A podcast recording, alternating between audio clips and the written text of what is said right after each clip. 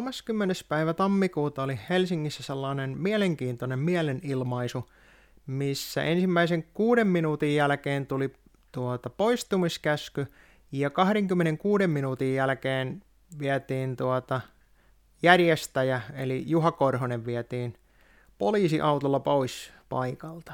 Tämä oli aika lailla jännät nämä jälkimainingit, ja täytyy heti alkuun tietysti sanoa, että mä en ole mikään lakiekspertti, mä en ole asiaa lukenut kouluissa enkä mihinään, vaan ihan näin maallikkona pohdin, että kuinka helvetin periseistä tällainen systeemi voi olla.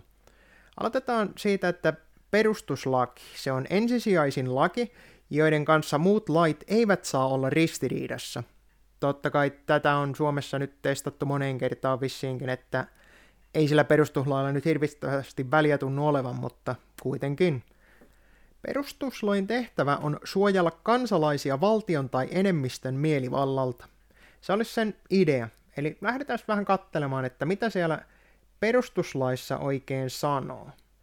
Siellä on tällainen kuin pykälä 13, kokoontumis- ja yhdistymisvapaus. Jokaisella on oikeus lupaa hankkimatta järjestää kokouksia ja mielenosoituksia sekä osallistua niihin. Okay. Tarkempia säännöksiä kokoontumisvapauden ja yhdistysvapauden käyttämisestä annetaan lailla. Eli tuo nyt viittaisi vähän siihen, että sitä voidaan määritellä ja tarkemmin antaa niitä säännöksiä, mutta voiko sitä jollakin kieltää? Se on niin kuin se ensimmäinen kysymys, että onko mahdollista, että joku toinen laki kieltää perustuslaissa myönnetyn oikeuden? Vissinkin täytyy olla, koska kerran Suomessa ei voi olla olemassa lakia, joka on ristiriidassa perustuslain kanssa, joten se laki täytyy olla siis aivan täysin hyväksytty, eikös? No, Korhoselle ehdotettiin, että 10 ihmistä saisi olla siellä mielenosoituksessa mukana, ja kaikki muut olisi yleisöä. No, tässä on sellainen pieni ongelma, että kokoontumislaki, eli 22.4.1999 ja 530 laki, niin tässä on ensinnä tällainen kuin osallistumisoikeus yleiseen kokoukseen. Jokaisella on oikeus osallistua yleiseen kokoukseen. Eli jos Korhonen olisi seurannut tätä poliisin päätöstä, että 10 ihmistä sinne saa tulla, niin sitä yllytettiin rikokseen, koska ei se saa kieltää ketään. No ei nyt sitten tällaisia pikkuseikkoja. Mutta täällä on tällainen kohta kuin yleisötilaisuuden kieltäminen.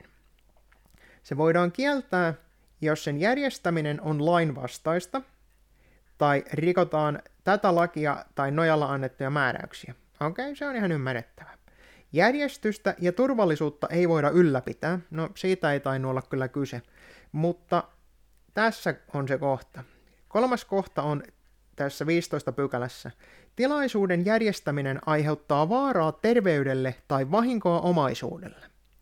Okei, no tämähän voisi periaatteessa olla se, että kun näiden rajoitusten takia nyt on keksitty tällaisia kaikkia hienoja pykäliä, että näitä voidaan rajoittaa.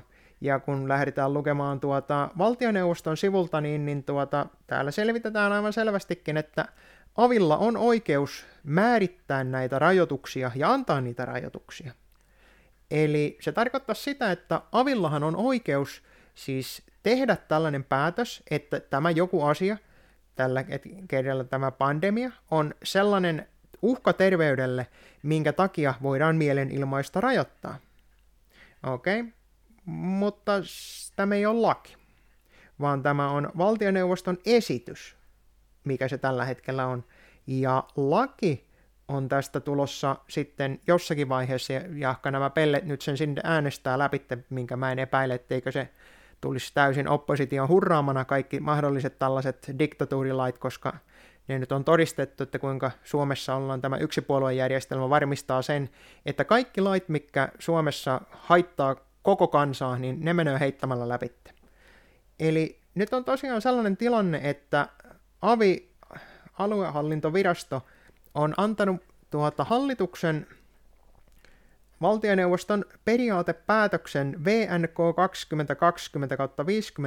2020/57 mukaisestikin, jos mä nämä numerot luen oikein täältä, niin että AVilla on oikeus tehdä päätöksiä, ja siellähän on joku pikkuhitleri sitten virkaintosena keksinyt, että nyt laitetaan 10 hengen rajoitus, joka koskoo ainoastaan tapahtumia. Eli jos siellä torilla on 1000 ihmistä, mutta ne vaan hortoiloo siellä, niin se on ihan ok, mutta auta armias, jos joku niistä sanoo, että tämä on tilaisuus, niin se on kiellettyä. Näiden kokoontumispykälien, niiden rikkomisesta voidaan, täällä oli johonkin alempana oli pykälä tosiaan, että siitä voidaan tuomita sakkoon. Eli se on ihan ymmärrettävä, että siitä saa rapsut, jos rikkoo jotain näistä pykälistä, ja koska se on se pykälä 15 siellä, niin kun on sanottu, että nyt on tällainen hirvittävä vaarallinen tilanne, eli henki ja terveys on nyt uhattuna, että nyt poliisilla oli täys oikeutus siihen. Mutta nyt se onkin sitten, että ajaako tämä kokoontumislaki tosiaan perustuslain ylitte tuolla lailla, että ne voi sen niin kuin vaan kätellä aivan tosta noin vaan, ja että miten tämä poliisilla nyt oikeasti on oikeus mennä tällaista perustuslakiakaan rikkomaan, ellei se tosiaan ole, että Suomessa tavallinen laki menee perustuslain ylitte, ja sitten laki, jota ei ole vielä olemassakaan, antaa aville oikeuden tehdä tällaisia hienoja pykäliä, jotka ei kyllä perustu millään lailla mihinkään loogiseen systeemiin, mutta tämä on tätä suomalaista oikeusvaltiota vissiin oikein kunnolla.